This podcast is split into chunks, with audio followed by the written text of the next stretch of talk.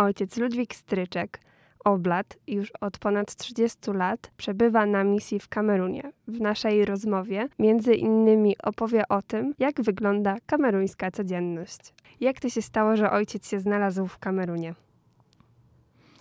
Jak to się stało w 1989 roku ojciec prowincjał Józef Kuc mówi to jeszcze chcesz wyjechać, wyjeżdżać na misję już byłem trzeci, trzy lata po święceniach kapłańskich. No i oczywiście mu powiedziałem, no tak, chcę jechać. No to jest e, potrzeba w Kamerunie.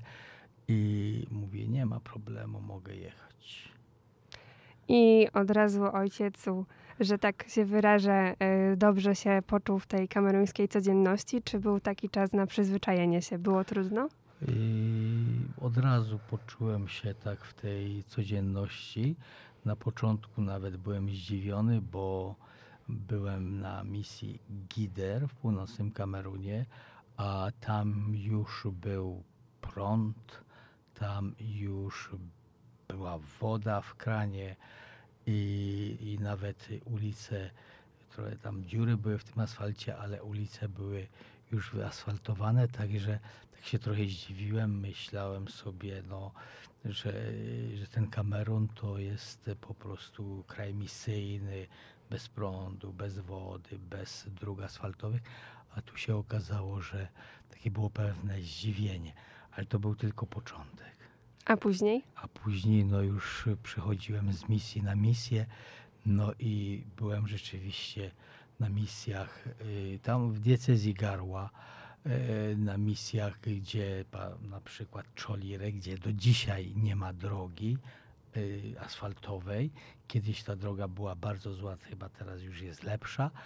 I to miałem do Garła 200 kilometrów i cała, cały obszar misyjny był bardzo duży i w ogóle nie było asfaltu i do dziś tego asfaltu tam nie ma. Później byłem e, w Poli i w Dintire 10 lat. Tam to znowu są góry, też w diecezji Garła. Tam są góry i do dziś tam asfaltu nie ma. I niejednokrotnie spałem przy, przy rzece, kiedy było dużo wody, nie można było przejechać. I, no i to tam dopiero zobaczyłem, że są jeszcze, Kamerun jest takim krajem misyjnym, jeżeli chodzi o te infrastruktury socjalne, drogi, prąd, wodę. I w tym, w tym Dintire było rzeczywiście tak trudno. Później przeszedłem na misję do Trua. No też do dzisiaj tam nie ma drogi, ale tam znowu cała ta droga, 70 km, to jest piasek się jedzie po piasku. Po, w Czolire droga była lateryto, czyli ziemia, czerwona ziemia. W Dintire kamienie, tam góry, to po kamieniach się jechało, zależy. Później byłem w Bibem i tam też drogi nie było, tam też yy, bardzo często musiałem czekać, nocować nawet przy rzece, bo było dużo wody, albo woda zabrała moc i trzeba było czekać, aż woda zejdzie i dopiero można było później przejechać. Dzisiaj tam asfaltu też nie ma. A jacy są tamtejsi ludzie? Trudno się przyzwyczaić do ich mentalności, tak innej od tej naszej?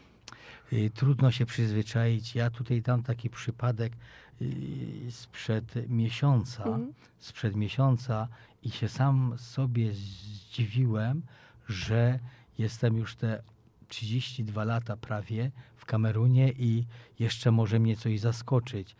Y, otóż y, przed wyjazdem, y, koniec czerwca w tym roku, byłem odwiedzić mojego współbrata w Jaunde w szpitalu centralnym. Oblata mm, Afrykańczyka miał wylew, tak w moim wieku. Poszedłem go odwiedzić do szpitala.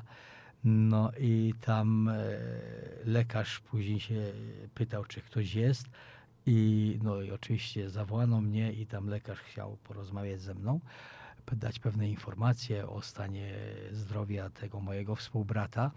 I ten lekarz w szpitalu centralnym w Yaounde, w stolicy, nalega, że trzeba tego chorego posadzić, mojego współbrata, na krzesło, to jest niezbędne i to trzeba go posadzić na krzesło i, i żeby go posadzić na krzesło. No ja mówię, dobrze, to, to dobrze, tutaj zadbam o to, żeby go, żeby, on, żeby go posadzić na krzesło. No i lekarz dalej poszedł sobie obchód robić, lekarze. No i została taka pielęgniarka pani i ona mówi to, mówi, to ksiądz już jedzie, bo tego samego dnia wieczorem odlatywam do Europy. A ja mówię, nie. Nawet gdybym miał się spóźnić na samolot, ja stąd się nie ruszę, dopóki nie przyjdzie to krzesło. A ta pielęgniarka do mnie mówi, aha, mówi to, jeżeli ksiądz się stąd nie ruszy, to to krzesło nie przyjdzie, bo to krzesło trzeba jechać i kupić na targ albo przywieźć z domu. No ale łatwiej, bliżej było pojechać na targ i kupić krzesło. No tam w tym szpitalu yy, centralnym w stolicy jest łóżko, przy łóżku przywiązany jest kij, na którym zawiesza się kroplówkę. I to tak powiem wam, niesamowicie się zdziwiłem, jak ten, ta, ta pielęgniarka mówi, no, no to krzesło nie przyjdzie tutaj, jeżeli ksiądz stąd nie wyjdzie, bo to krzesło trzeba pojechać kupić. To, to są takie, y, takie sytuacje, dziwią człowieka. Jeżeli chodzi o ludzi, no to są bardzo życzliwi. Jeżeli chodzi o ludzi, to są bardzo życzliwi i niesamowicie gościnni, jeżeli chodzi o kapłana. A jak wygląda taki dzień misjonarza w Kamerunie? Dzień misjonarza, no dzień misjonarza zaczyna się tak jak każdego człowieka od toalety i modlitwy, modlitwy i później e, jest program, jest program taki spotkania z katechistami, wyjazdy, animacje z dziećmi, z młodzieżą, z kobietami, y, z mężczyznami, z rodzinami. I to tak, mm, to co zauważyłem tutaj przy tej okazji powiem, że Afrykańczycy, chyba wielu misjonarzy się ze mną zgodzi, oni po prostu uczymy ich robić program, że będę to zrobię jutro, to pojutrze, to za tydzień, że człowiek ma ten zeszyt, tą y, kalendarz i ma ten program taki na, na prawie na cały rok, na później tam zawsze jakieś y, sytuacje mm, nieprzewidziane wpadną. No to trzeba zawsze umieć ten program swój dostosować do, do, do tych sytuacji i no oczywiście y, kiedyś robiłem mm, chyba bardziej, tak uważałem, siestę, przynajmniej 15 minut. Teraz nie wiem dlaczego e, tak raczej nie robię siesty, tylko sobie odpocznę. Jeżeli jestem w domu, w fotelu, przez fotelu tam takim na krześle przez tam 15 minut, pół godziny i no i tak wygląda. A jak ci ludzie często na przykład do ojca przychodzą, jak to wyglądają te spotkania i to, że oni y, właśnie przekazywanie im naszej wiary, jak to wszystko wygląda? Ci ludzie y, tam w tym północnym Kamerunie, w archidiecezji Garła i w ogóle w północnym Kamerunie, to są cztery diecezje, mm, przeżywamy ja to mówię tak, boom, czyli taki niesamowity rozwój chrześcijaństwa. Tam jest wszędzie mm, setki, setki yy, kandydatów do chrztu, uczestników to na, na tych naszych mszach, te nasze kaplice, te nasze wybudowane kościoły są wszędzie małe. Yy, trzeba to yy, po prostu muszę odprawiać na zewnątrz, pod drzewem, gdzieś w cieniu. Tam jest, przeżywamy niesamowity boom i taki, taki niesamowity rozwój, jest dużo powołań. No a mm, jeżeli chodzi o te różne sesje, spotkania, no to ludzie są tego niesamowicie chłonni. Jest czas i no to tak tutaj przyjeżdżając do Europy, to na wiele spraw się dziwię, że tam się myśli, żeby tam była jedzenie. No oczywiście tam też musi być jedzenie, tylko to jest tam bardzo tam to jest bardzo tak no proste, no proste. No jest ten garnek, jest, jest dwa garki, jeden na przygotowanie tej, tej kukurydzy, tego, tego ciasta z kukurydzy i drugi garnek na przygotowanie jakiegoś sosu z liści. No i, i te garki stoją na trzech kamieniach i pali się drewnem. No i to jest takie bardziej proste, takie bardziej proste. Tutaj, no, tu, tutaj jest to bardziej wyrachowane i przewidziane. Tam to jest bardziej proste i no, ale jest i ci ludzie czuje się tą niesamowitą radość, chociaż czasami tam nie dostaje i nie doje, czuje radość, że tam coś zdobył, że tam czego coś się dowiedział. Ciekawi mnie też, jak na przykład wygląda przygotowanie do pierwszej komunii świętej w Kamerunie. I przygotowanie do pierwszej komunii w Kamerunie to wygląda tak, że to jest przygotowanie przez trzy lata. Tak jak katechumeni dorośli przygotowują się, szkolniki przygotowują się do chrztu przez trzy lata, tak też katecheza do pierwszej komunii jest przez trzy lata. No a później my jako misjonarze staramy się, aby te dzieci były ubrane na biało, jeżeli chodzi o dziewczynki, żeby miały jakiś tam wianuszek na głowie, chłopaków, żeby byli ubrani na biało i oni to mm, niesamowicie przeżywają. No i sama ceremonia to chyba tak jak w Polsce, że tam oni podczas mszy robią wyznanie wiary. Oni sami, ci, którzy przystępują do Komunii Świętej. Ja, jeśli chodzi o mnie, to zawsze rodzice wprowadzą to swoje dziecko, córkę czy syna do pierwszej komunii, no i, i tak no jest to wielka uroczystość. Czyli to też jest takie święto dla całej rodziny, jak u nas. To jest takie święto dla całej rodziny, tylko że u nas jeszcze więcej jest y, chrztów jak pierwszych komunii. Mhm. Te pierwsze komunie y, dopiero tak y, zaczynają wchodzić. Wchodzić, oni chrzest to wiedzą, że to jest to wszczepienie do kościoła, a pierwsza komunia dopiero teraz zaczyna to wchodzić i to jest też jakiś, jakaś niedziela i tylko do pierwszej komunii i tam się kładzie ten nacisk, że ten właśnie y, młodzieniec czy dziewczyna po raz pierwszy przyjmują ciało Chrystusa. A jak wygląda kwestia edukacji właśnie tych młodych ludzi tam? Kwestia edukacji. My mm, w Kamerunie od gdzieś 20 lat, tam jestem ponad 30 lat, od gdzieś tak 15, prawie 20 lat przeżywamy też niesamowity, też znowu powiem, boom szkolnictwa, że kiedyś, mm, jak przyjechałem do Kamerunu, to uczniowie z liceum mieli nawet po 200 kilometrów do liceum. Nie było. A teraz te szkoły podstawowe, prawie każda wioska e, chce mieć szkołę podstawową i ci rodzice i często no, do misjonarza przychodzą po tablicę, żeby im tablicę gdzieś tam kupił, sklejkę, pomalował na czarno i przychodzą po tablicę i teraz wielu z tych rodziców organizuje najpierw tak zwane szkoły dla y, szkoły organizowane przez rodziców dla dzieci i nauczyciel jest płacony przez rodziców i później, jeżeli ta szkoła przetrwa przynajmniej dwa lata, to później jest składany wniosek do urzędu powiatowego szkolnictwa i ta wioska prosi, żeby tam otworzyć szkołę. No i w ostatnim czasie, przez 15 dobrych lat, prawie każda wioska ma szkołę podstawową. I jest bardzo dużo szkół średnich. Są szkoły, to są szkoły przede wszystkim y, licea, koleże, y, gimnazja klasyczne. I tutaj, jeżeli mogę, to pozwolę sobie powiedzieć, że my Oblaci w Kamerunie, nasza prowincja, jest w trakcie budowy szkoły zawodowej, gdzie będą się uczyć stolarstwa, ślusarstwa, krawiectwa i będzie też y, taka mm, oddział informatyczny, y, coś tam z informatyki.